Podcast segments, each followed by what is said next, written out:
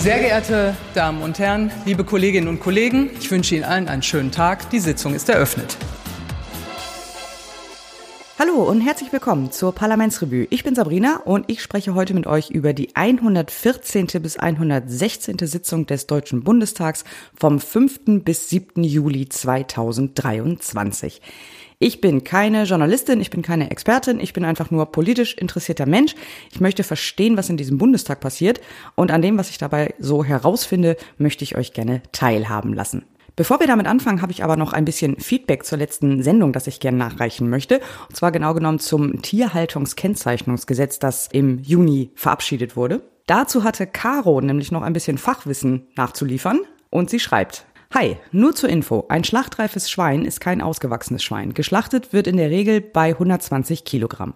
Dafür sind die Ställe ausgelegt. Das war auch das Problem, als Tönnies die Schlachthöfe in der Pandemie dicht machen musste. Die Schweine wuchsen weiter und damit waren die Schweineställe zu klein. Woher ich das weiß? Ich bin auf einem Schweinemastbetrieb aufgewachsen, den mein Bruder mittlerweile übernommen hat. Er wartet übrigens seit ungefähr zwei Jahren auf, auf die Genehmigung für eine offene Stallhaltung. Ich liebe deinen Podcast und egal was für Themen kommen, immer irgendwie habe ich hinterher immer gute Laune. Vielen tausend Dank dafür deine Arbeit. Liebe Grüße, Caro. Liebe Caro, vielen Dank für deine Ergänzung und vor allem natürlich auch vielen Dank für das Lob. Schön zu hören, dass wenigstens einer von uns gute Laune hat nach diesen Sendungen. Ich hoffe, das bleibt auch nach dieser Sendung so. Es könnte eventuell schwierig werden. An dieser Stelle, wo wir gerade dabei sind, vielen Dank auch nochmal an alle, die mich äh, seit der letzten Folge in, mit aufmunternden Worten auf Mastodon, Boosts auf Mastodon und auch finanziellen Zuwendungen auf PayPal unterstützt haben. Das hat gerade nach der letzten Folge sehr gut getan. so, dann trauen wir uns doch mal ran. Es war bekanntlich die letzte Woche vor der Sommerpause und falls ihr in der letzten Woche so clever wart, keine Nachrichten zu lesen, dann war das zwar einerseits eine gute Entscheidung, aber dann muss ich euch jetzt leider vorwarnen, es war keine gute Woche. Ich bin auch ganz ehrlich, ich musste mich wirklich sehr aufraffen und sehr motivieren, diese Folge vorzubereiten. Deswegen wird sie wahrscheinlich auch ein bisschen kürzer. Am Donnerstag war ich wirklich an einem Punkt, wo ich dachte, ey, ich habe keinen Bock mehr auf diese Scheiße. Ihr könnt mich alle mal. Also nicht ihr, der Bundestag, die Bundesregierung aber ich ziehe das hier jetzt durch, denn wenigstens ich möchte uns hier sauber in die Sommerpause bringen. In der Hoffnung, dass es danach wieder besser wird und alle Abgeordneten und Kabinettsmitglieder in ihrem Urlaub ein bisschen zum Nachdenken kommen. Ich bin aber niemandem böse, der sagt, nee, ich möchte das nicht. Ich mache mir lieber eine Folge drei Fragezeichen an. Ist völlig okay. Aber wir gehen jetzt rein in diese schlechte Parodie einer Sitzungswoche, atmen noch einmal tief durch und rufen unseren ersten Tagesordnungspunkt auf. Ach, ich vergaß. Der hat ja gar nicht stattgefunden. Aber Sabrina, warum hat er denn nicht stattgefunden? Weil das Bundesverfassungsgericht es untersagt hat. Das ist auch, soweit ich weiß, noch nie vorgekommen. Also, dass das Verfassungsgericht im Eilverfahren das Aufsetzen eines Tagesordnungspunkts verbietet. Ich konnte jedenfalls auf die Schnelle keinen anderen Fall finden. Es gab dann aber natürlich eine Debatte über diesen Beschluss des Verfassungsgerichts. Also hören wir doch einfach da mal rein. Ich rufe auf den Zusatzpunkt 19, Beratung des Antrages der Fraktion der CDU-CSU mit dem Titel Beschluss des Bundesverfassungsgerichts respektieren, Rechte des Deutschen Bundestages achten, Neustart beim Heizungsgesetz einleiten. Der Antrag, der hier aufgerufen wurde, war natürlich der Aufhänger, um überhaupt eine Debatte auf die Tagesordnung setzen zu können. Denn die aktuelle Stunde war an dem Tag schon vergeben. Der Antrag spielt aber eigentlich hier überhaupt keine Rolle. Also, was war denn jetzt eigentlich passiert? Der CDU-Abgeordnete Thomas Heilmann hat in Karlsruhe einen Antrag auf eine einstweilige Anordnung gestellt, nämlich um die Abstimmung über das Gebäudeenergiegesetz, die ja für diesen Freitag geplant war, zu verhindern. Wir haben in der letzten Folge drüber gesprochen. Zum Zeitpunkt der ersten Lesung im Plenum gab es einen Gesetzentwurf dazu, von dem aber da schon klar war, dass der so nicht abgestimmt wird. Dazu gab es dann dieses Leitplankenpapier, wo zwar so die groben Eckpunkte drin standen, aber eben keine konkreten Gesetzestexte. Und das war genau der Kritikpunkt von Thomas Heilmann und die Begründung für seinen Antrag. Das kann man auch sehr gut in der Pressemitteilung des Verfassungsgerichts nachlesen. Die findet ihr natürlich in den Shownotes. Denn laut dem Antrag von Herrn Heilmann war der Ablauf folgendermaßen. Es gab diesen ersten Entwurf plus die Leitplanken. Dazu gab es am 21. Juni die erste Anhörung von Sachverständigen. Am 30. Juni kam dann eine Formulierungshilfe aus dem Bundeswirtschaftsministeriums für einen Änderungsantrag. Das war, so die Pressemitteilung, eine 94-seitige Synopse der Änderung sowie ein 14-seitiger Begründungsteil. Das kam, wie gesagt, am 30. Juni, das war ein Freitag. Am Montag fand eine zweite Anhörung statt, jetzt auf Basis dieser gut 100-seitigen Formulierungshilfe, also nicht des tatsächlichen Änderungsantrags. Das ist noch nicht weiter ungewöhnlich, weil Änderungsanträge entstehen typischerweise erst nach einer Anhörung. Insofern bis hierhin noch okay. Ist. Dieser Änderungsantrag kam dann am Dienstag und am Mittwoch fand dann schon dazu die letzte Ausschusssitzung statt, in der dann über die Beschlussempfehlung abgestimmt wurde. Am Freitag sollte dann der Bundestag über diese Beschlussempfehlung abstimmen. Und da sagt Herr Heilmann, das geht so nicht. Die wesentlichen Textpassagen hätten den Abgeordneten 14 Tage vor der Abstimmung zugehen müssen. Den Satz habe ich mir mal abgespeichert. Ich glaube, den brauchen wir irgendwann nochmal. So, wie ging es dann weiter? Das Verfassungsgericht ist dem Antrag von Herrn Heilmann gefolgt. Zumindest so weit, dass sie gesagt haben, okay, in dieser Woche darf darüber nicht abgestimmt werden. Das heißt aber nicht, nicht, dass ihm das Gericht komplett Recht gegeben hätte. Das wird erst noch entschieden. Es gibt dann irgendwann noch ein Hauptsacheverfahren. Das ist auch keine Aussage über den Inhalt des Gesetzes, sondern es war erstmal nur ein Halt, Stopp, keiner bewegt sich, alle Hände weg von der Tastatur. Wir müssen uns das erstmal in Ruhe angucken. So muss man das verstehen. Also die Überlegung des Gerichts, das steht auch so in der Pressemitteilung, war einfach, in welche Richtung entsteht jetzt weniger Schaden. Die Logik war dann die, wenn wir es für diese Woche untersagen, kann es immer noch im September abgestimmt werden und auch wie geplant in Kraft treten. Dann ist also praktisch kein Schaden entstanden. Andersrum, wenn wir es jetzt beschließen lassen und stellen dann fest, das war so gar nicht zulässig, dann ist das sehr viel schwerer wieder zurückzudrehen. Deswegen hat sich das Gericht für den Weg entschieden, der am wenigsten Schaden erzeugt und hat das für diese Woche halt gestoppt. Das macht in meinen Augen auch äh, sehr viel Sinn, ändert aber nichts daran, dass mich dieser ganze Clusterfuck wirklich komplett abnervt. Ich weiß auch überhaupt nicht mehr, was ich dazu noch sagen soll. Deswegen unterschreibe ich einfach alles, was Dietmar Bartsch gesagt hat. Trotzdem muss man eins sagen, was wir in der letzten Woche gesehen haben, war unserer Demokratie unwürdig, meine Damen und Herren. Die Nonchalance, mit der hier umgegangen worden ist, auch von Regierungsmitgliedern, die geht eben nicht.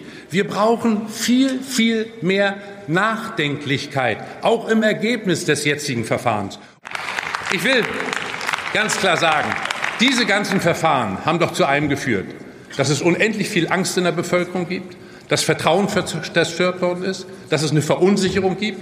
Das können wir doch alle nicht leugnen. Und das trifft dann nicht nur die Regierung, das trifft uns alle. Und da müssen wir doch mindestens, mindestens nachdenklich werden. Und genau das wünsche ich mir auch. Mehr Nachdenklichkeit, mehr Selbstkritik, das hat in den Redebeiträgen aus der Ampelkoalition praktisch nicht stattgefunden. Und von der Opposition wünsche ich mir sehr viel mehr Konstruktivität.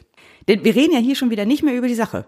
Wir reden nicht mehr über Transformation, über Werbewende, über sozialverträglichen echten Klimaschutz, sondern es geht schon wieder nur um Hickhack, um Verfahren, um Streit, um irgendwelche Fristen. Die Diskussion ist komplett derailed und keiner diskutiert mehr konstruktiv. Gleichzeitig wurde diese Woche gemeldet, dass Montag, der 3. Juli, der heißeste Tag war seit Beginn der Wetteraufzeichnung, also weltweite Durchschnittstemperatur, nur um direkt am nächsten Tag auf Platz 2 abzusteigen. Also Dienstag, der 4. Juli ist jetzt erstmal der heißeste Tag, der jemals gemessen wurde. Fragt mich mal in vier Wochen nochmal. Eine Forscherin wurde in dem, in dem Artikel in der Tagesschau zitiert mit, das ist kein Meilenstein, den wir feiern sollten, das ist ein Todesurteil für Menschen und Ökosysteme. So, das passiert und wir sitzen hier und streiten über, ja, das hätten wir aber 14 Tage vorher wissen müssen. Ja, aber ihr habt doch die Leitplanken gehabt, da steht doch dasselbe drin. So Leute, es ist reißt euch zusammen. Liebe Abgeordnete, liebe Bundesregierung, es ist mir egal, wer angefangen hat. Ihr hört jetzt alle damit auf. Wir brauchen viel, viel mehr Nachdenklichkeit. So sieht's aus. Ich rufe auf den Tagesordnungspunkt 6 sowie den Zusatzpunkt 3. Beratung der Beschlussempfehlung des Ausschusses für Wahlprüfung, Immunität und Geschäftsordnung zu dem Antrag der Fraktion der CDU-CSU mit dem Titel Einsetzung des zweiten Untersuchungsausschusses der 20. Wahlperiode. Am Mittwoch, den 5. Juli, hat der Bundestag in zweiter Lesung über den Antrag der Unionsfraktion debattiert. Wir haben darüber schon mal in Folge 21 gesprochen. Da war die CDU-Abgeordnete Franziska Hoppermann zu Gast und hat uns ein bisschen darüber erzählt. Und im Vorfeld dieser Debatte rauschte schon die Schlagzeile an mir vorbei. Ampel verhindert Untersuchungsausschuss. Und ich saß da nur und dachte, wie? Denn fangen wir noch mal kurz mit den Grundlagen an. Die Einsetzung eines Untersuchungsausschusses ist ein Minderheitenrecht. Im Artikel 44 des Grundgesetzes steht, der Bundestag muss einen Untersuchungsausschuss einsetzen, wenn ein Viertel der Abgeordneten das beantragt. Die Union alleine kommt schon auf über 26 Prozent. Also wie in aller Welt konnten die Regierungsfraktionen das jetzt überhaupt verhindern? Und da hätte ich jetzt kurz mal eine Bitte an alle JournalistInnen da draußen, die für irgendwelche Zeitungen schreiben. Wenn ihr Artikel über sowas schreibt, könnt ihr dann vielleicht kurz erklären, worum es geht? Das wird total hilfreich. Ich musste ungefähr 30 Artikel lesen, bis ich verstanden hatte, wie dieses Verhindern jetzt konkret funktioniert hat. Die meisten hatten zwar irgendwie so einen Absatz, irgendwie lapidar, Koalition hat im Ausschuss verhindert, dass er eingesetzt werden kann. Und dann kam irgendwie acht Absätze mit, ja, dann hat der das gesagt und der hat dann das gesagt und die hat dann das gesagt und die anderen haben dann das gesagt. Interessiert mich nicht. Erklärt mir, worum es geht. So nur der Deutschlandfunk hat es vernünftig erklärt bekommen und die haben es dann auch gleich geschafft, das in drei Sätzen zu erklären. Die klangen so. Für die Einsetzung des Untersuchungsausschusses ist im Bundestag ein Viertel der Abgeordnetenstimmen nötig. Zuvor muss allerdings im Geschäftsordnungsausschuss mit einfacher Mehrheit der inhaltliche Rahmen festgelegt werden. Das ist in der Regel eine Formalie und dieses Mal gescheitert. So geht das. So, der Geschäftsordnungsausschuss, es natürlich wie in allen Ausschüssen die gleichen Mehrheitsverhältnisse gibt wie im Parlament, also dieser Geschäftsordnungsausschuss hat sich quasi geweigert, die organisatorischen Grundlagen für die Einsetzung zu schaffen. Die Ampelkoalition beruft sich da auf den Paragraphen 1 des Untersuchungsausschussgesetzes. Da steht nämlich in Absatz 3, dass ein Untersuchungsverfahren nur zulässig ist im Rahmen der verfassungsmäßigen Zuständigkeiten des Bundestags. Das ist also der entscheidende Satz, der da jetzt herangezogen wird wie auch Johannes Fechner von der SPD erklärt. Die Union will einen Untersuchungsausschuss und die meisten Fragen, die eine Sachverständigenanhörung ergeben hat, die gehören gar nicht zu unserer Zuständigkeit. Aus einem ganz einfachen Grund. Sie wollen Hamburger Landesverwaltungshandeln untersuchen, aber dafür sind wir nicht zuständig.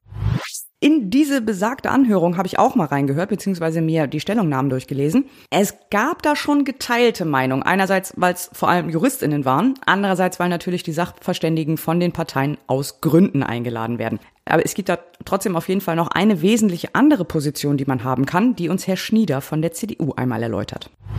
Und es liegt doch auf der Hand, dass im Fall einer Bundesauftragsverwaltung, also die Länder führen für den Bund diese Gesetze aus, gerade im Steuerrecht der Bund einen Zugriff auf die äh, Landesverwaltung zumindest in der Überprüfung haben muss.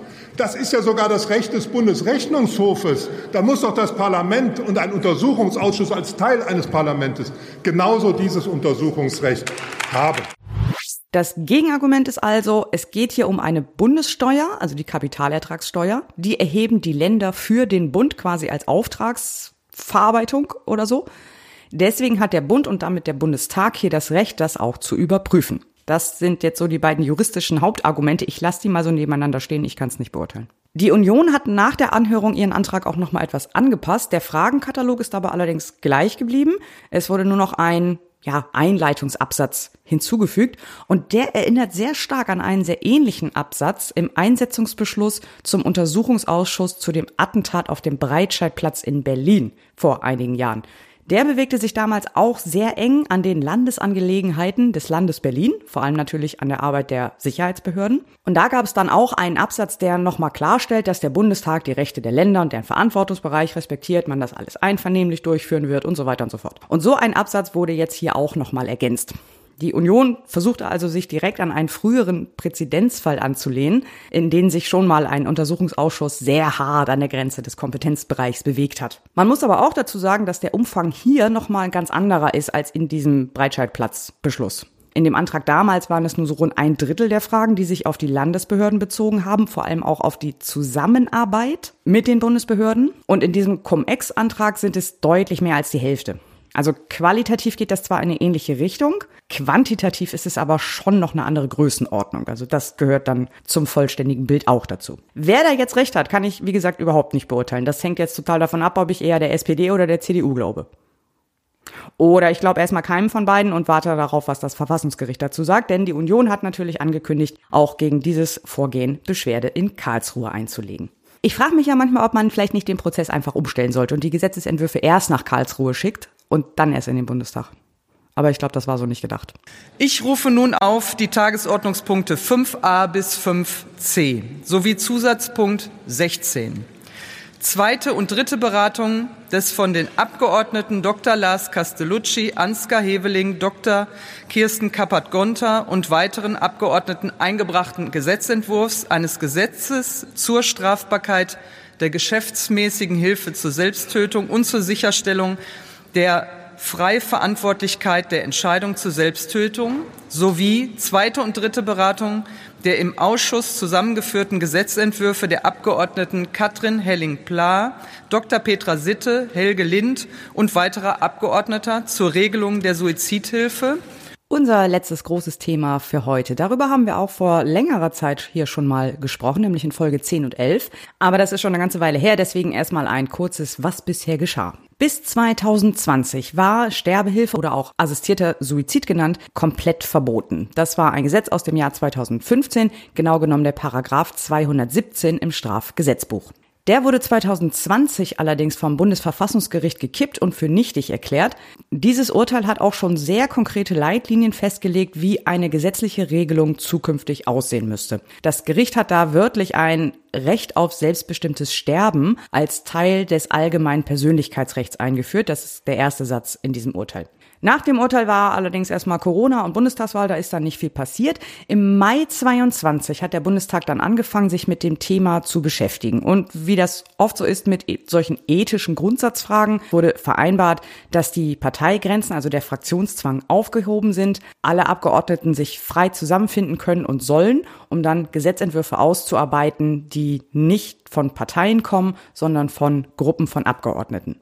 Das ist dann auch passiert. Es wurden äh, zunächst drei Gesetzentwürfe vorgelegt, die dann im Juni 22 in erster Lesung debattiert und in die Ausschüsse überwiesen wurden. Im November 22 gab es dann eine Anhörung im Rechtsausschuss, zu der es auch ungewöhnlich viele Initiativstellungnahmen gab, also Stellungnahmen, die nicht vom Ausschuss angefordert wurden, sondern die halt unaufgefordert eingereicht wurden.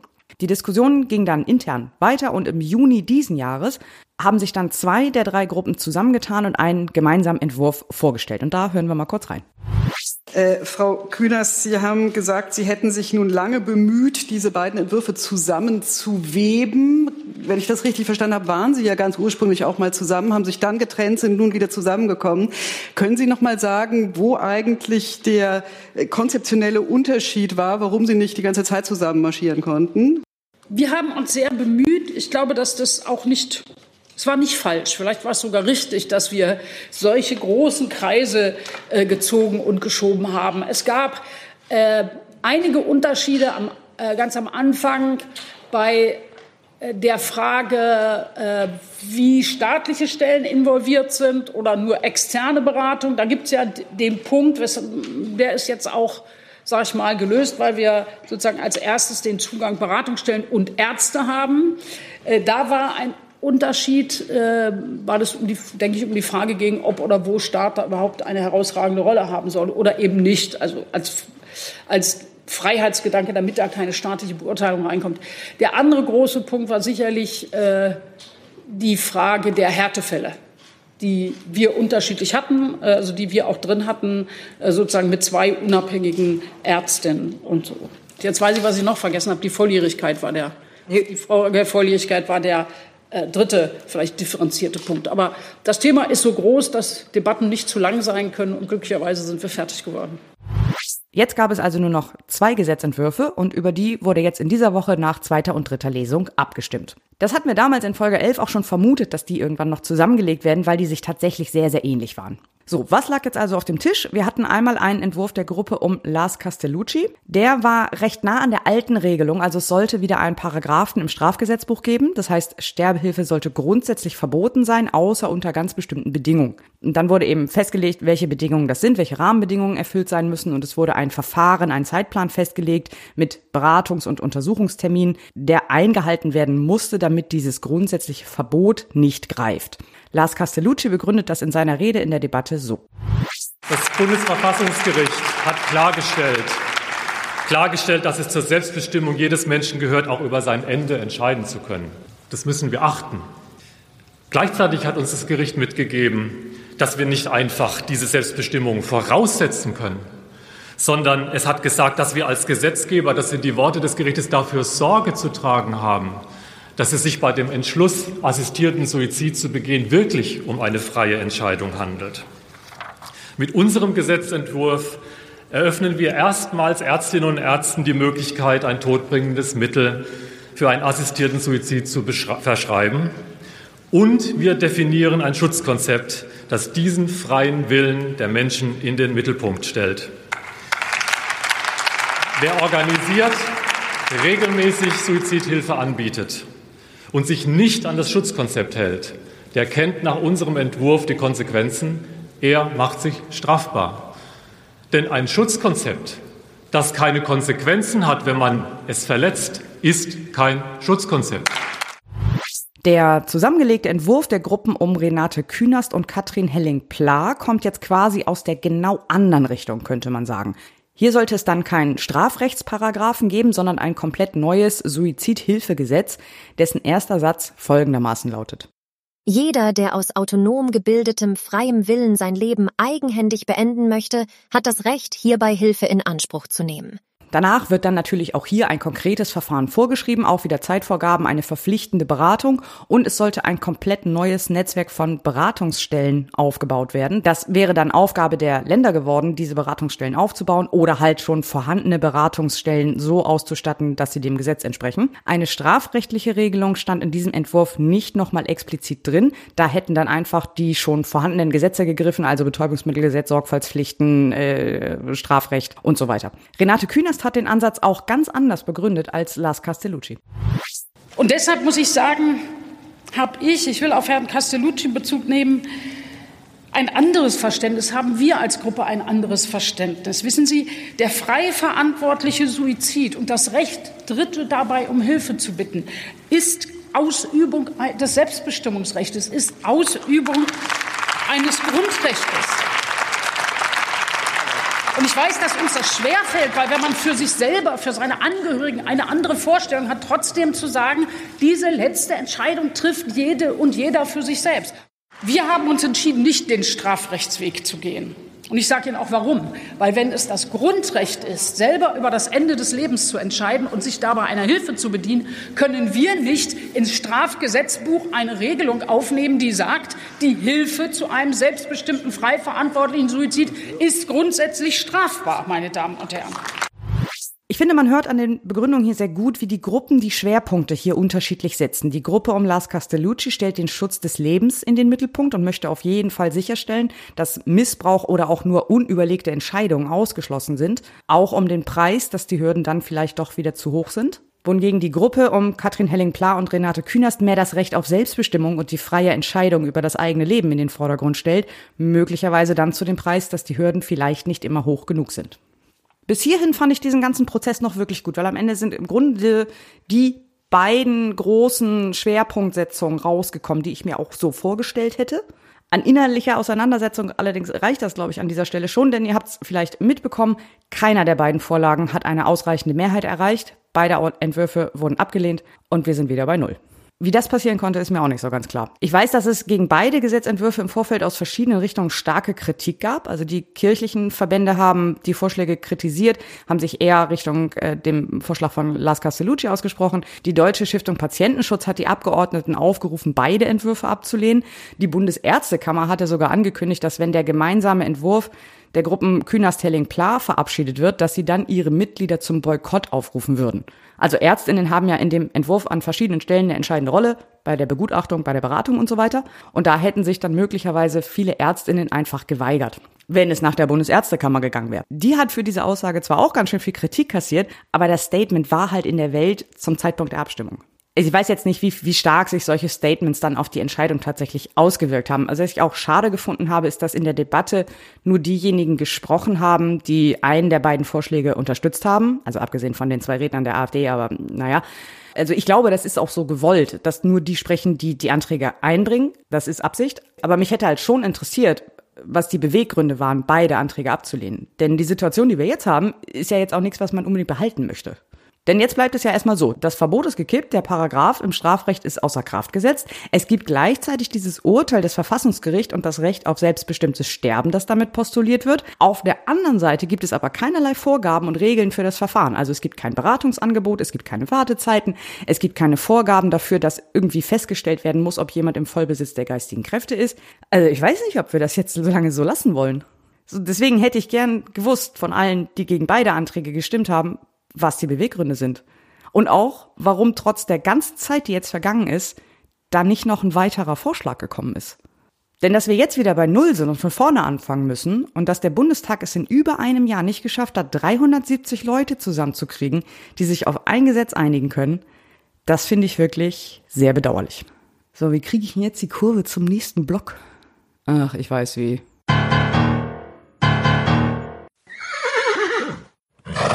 Ja, damit sind wir bei den weiteren Gesetzen, über die in zweiter und dritter Lesung abgestimmt wurde, die ich mir aber nicht genauer angeschaut habe. Und ihr habt es am Jingle gehört, wir hatten auch wieder einige Trojaner dabei, aber der Reihe nach. Wir starten mit dem Gesetz zur Änderung des Verkehrsstatistikgesetzes und des Berufskraftfahrerqualifikationsgesetzes. Das wurde am 6. Juli ohne Debatte verabschiedet und es sind eigentlich zwei Gesetze, die Grunde nicht viel miteinander zu tun haben. Im Verkehrsstatistikgesetz sollen jetzt rund 240 Bus- und Eisenbahnunternehmen von Statistikmeldungen entlastet werden. Außerdem sind da einige Verbesserungen in der Gefahrgut- und in der Güterkraftverkehrsstatistik enthalten. Und im zweiten Teil, Achtung, der nächste Satz wird richtig gut, im Berufs Kraftfahrerqualifikationsgesetz wurde eine Ermächtigungsgrundlage eingebaut, um Anpassungen im nationalen Recht aufgrund von Rechtsakten der Europäischen Union zur Bewältigung krisenhafter Situationen vornehmen zu können. Fragt mich nicht, ich habe das einfach nur abgeschrieben. Aber falls bei dir jetzt irgendwelche Alarmglocken angegangen sind, dann go. Der Trojaner, der hier noch mit eingebaut wurde, betrifft noch einmal die Ersatzfreiheitsstrafen. Wir hatten es in der letzten Folge kurz angesprochen, allerdings da auch nur unter Sonstiges. Da ging es darum, so Ersatzfreiheitsstrafen zu verkürzen, zum Beispiel wegen äh, Fahren ohne Fahrschein oder so, dass man das äh, nur halb so lange absitzen muss wie bisher. Da wurde jetzt noch eine Übergangsfrist etwas nach hinten geschoben, weil Bayern irgendwie meinte, sie bräuchten dafür sechs Monate Vorlaufzeit. Ich weiß nicht, warum man sechs Monate Vorlauf braucht, um Leute nur noch halb so lange in den Knast zu stecken, aber okay. Vielleicht habe ich es auch nicht verstanden. Jedenfalls haben sie das bekommen. Wir gehen weiter und kommen zum Verbandsklagenrichtlinienumsetzungsgesetz. Hier handelt es sich mal wieder, wie der Name schon sagt, um die Umsetzung einer EU-Richtlinie, diesmal zum Verbandsklagerecht. Noch genauer gesagt geht es darum, dass auch Verbände Sammelklagen einreichen können sollen, um zum Beispiel Schadensersatz wegen äh, zum Beispiel einem mangelhaften Produkt oder sowas einreichen zu können. Das gab es wohl im deutschen Recht bisher so nicht oder zumindest in der Form nicht. Das wurde mit diesem Gesetz jetzt eingeführt. Auch hier hatten wir einen ganz kleinen Trojaner, deswegen nur ganz kurz. Und zwar wurde das Kapitalanleger-Musterverfahrensgesetz verlängert. Das ist eines der wenigen Gesetze, die ein Ablaufdatum haben was, und deswegen halt regelmäßig verlängert werden müssen.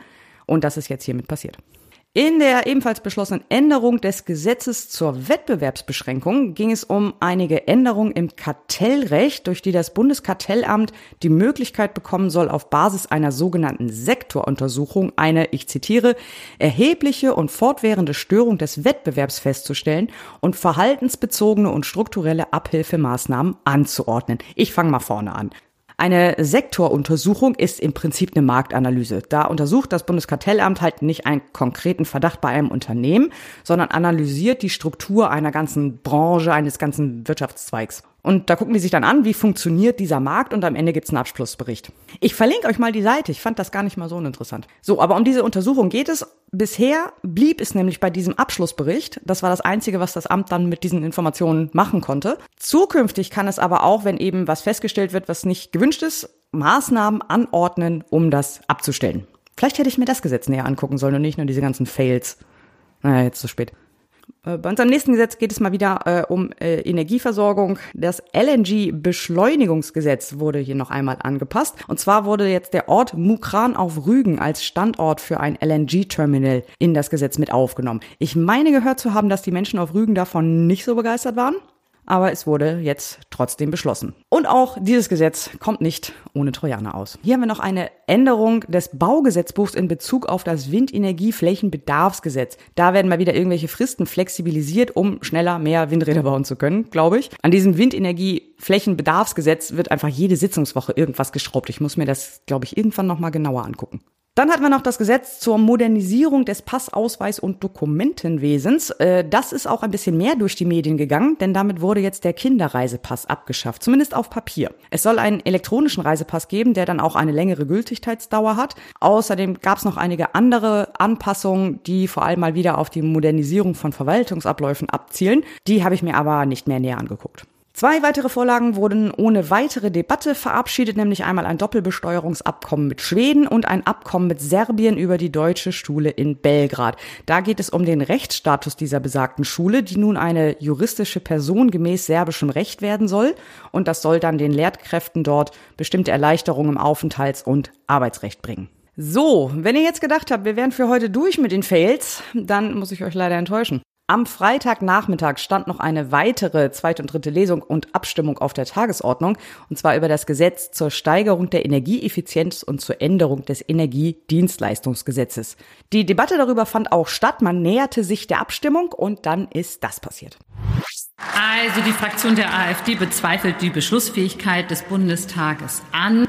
Und deshalb ähm, werden wir jetzt die Beschlussfähigkeit in Verbindung mit der Abstimmung über den Gesetzentwurf der Fraktion der Bundesregierung, also der Bundesregierung durch Zählen der Stimmen feststellen. Wir werden also noch nicht die Sitzung jetzt beenden, sondern erst noch einmal einen Hammelsprung durchführen, um also das noch einmal festzustellen. Ich bitte Sie daher, den Saal zu verlassen.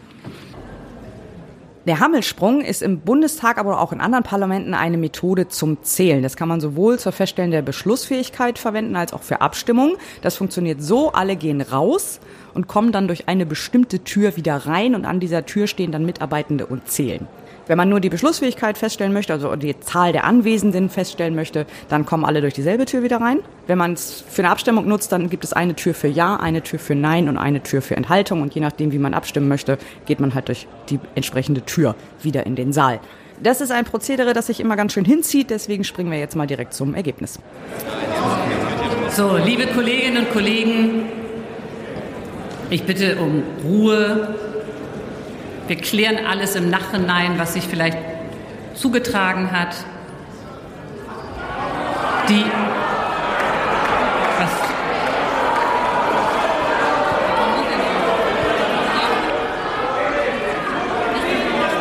also es kommen jetzt Mitglieder der AfD rein, die nicht teilgenommen haben am Hammelsprung um nicht gezählt zu werden, nehme ich an. Das ist natürlich wirklich nicht gerade ein parlamentarisches Verhalten, was Sie hier an den Tag legen.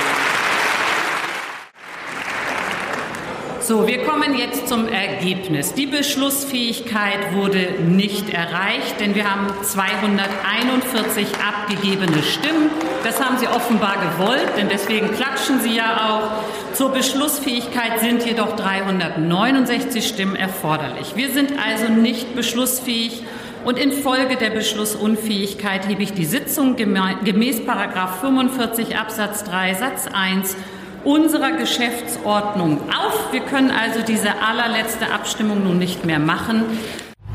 Also erstmal zur Vollständigkeit. Wir konnten ja hören, dass wohl einige AfD-Abgeordnete sich der Zählung entzogen haben, indem sie nicht durch die offizielle Zähltür reingekommen sind. Man kann auf der Aufzeichnung leider nicht genau erkennen, wie viele, und das Protokoll war zu Redaktionsschluss noch nicht online. Man konnte auf der Aufzeichnung aber sehen, dass von der AfD-Fraktion 16 Mitglieder anwesend waren. Das heißt, selbst wenn sich alle dieser Zählung entzogen hätten, hätte das am Ergebnis nichts mehr geändert. Das nur zur Klarstellung. Ansonsten würde ich sagen, reicht sich das einfach nahtlos in diese Woche ein. Und ich bin wirklich extrem genervt, dass ich das hier überhaupt aufgreifen muss.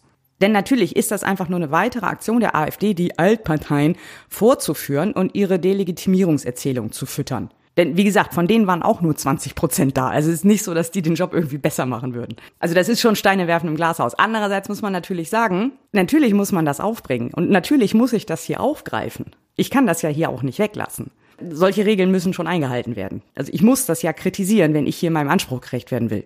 Und das kotzt mich an. Es nervt einfach. Und das ist jetzt schon die zweite Legislaturperiode und die demokratischen Fraktionen lassen sich von denen immer noch am Nasenring durchs Plenum schleifen. Und machen einfach ihren Job nicht vernünftig. Du kannst doch nicht vormittags beim Gebäudeenergiegesetz irgendwas von Würde des Parlaments erzählen und nachmittags um vier ist keiner mehr da für die letzte Abstimmung. Was stimmt denn nicht mit denen? Können die nicht zählen? So, danach hätte es sogar noch eine aktuelle Stunde zum Thema Mindestlohn gegeben, aber das interessiert ja sowieso keinen absolute Katastrophenwoche.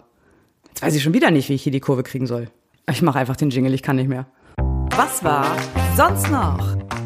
Denn da waren natürlich auch noch ein paar Gesetze, die in erster Lesung in die Ausschüsse überwiesen wurden. Und zwar das Gesetz zur Verbesserung des Klimaschutzes beim Emissionsschutz, zur Beschleunigung emissionsschutzrechtlicher Genehmigungsverfahren und zur Umsetzung von EU-Recht. eine Anpassung des Energiewirtschaftsrechts an unionsrechtliche Vorgaben und ein Gesetz der AfD mit dem Titel Gesetz zur Neufassung des Gesetzes zur Beschleunigung von Beschaffungsmaßnahmen für die Bundeswehr.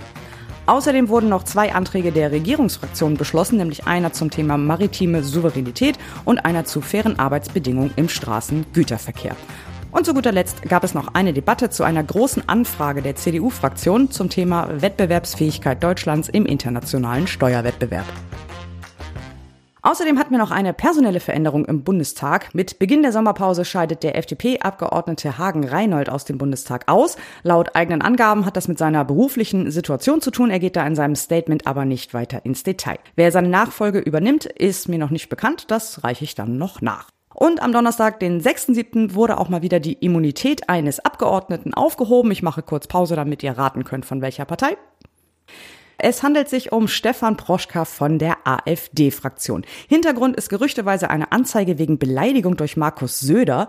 Da sind wohl beim politischen Aschermittwoch der AfD mehrere Schimpfwörter gefallen, die ich auch hier nicht wiederholen möchte. Herr Proschka kennt das Prinzip aber schon, denn es handelt sich bereits um seine zweite Immunitätsaufhebung in dieser Legislaturperiode. Damit steht es jetzt 6 zu 3 für die AfD und wir bleiben gespannt, ob die FDP noch aufholen kann.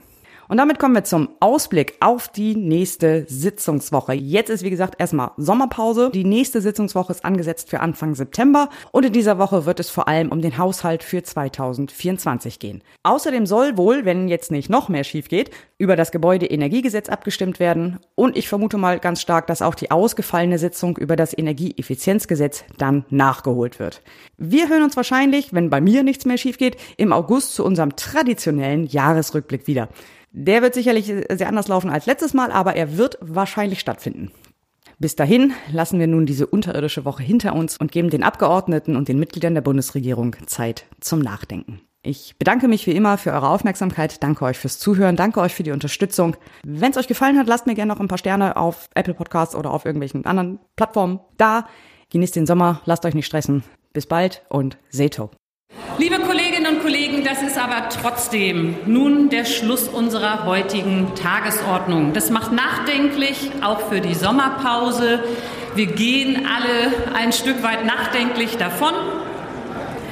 Und ich hoffe, dass Sie trotzdem sich ein wenig erholen können, dass Sie ein wenig auch zur Ruhe kommen können, dass Sie auch darüber nachdenken, wie wir Angriffe auf Parlamentarismus vielleicht gemeinsam begegnen können in der Zukunft.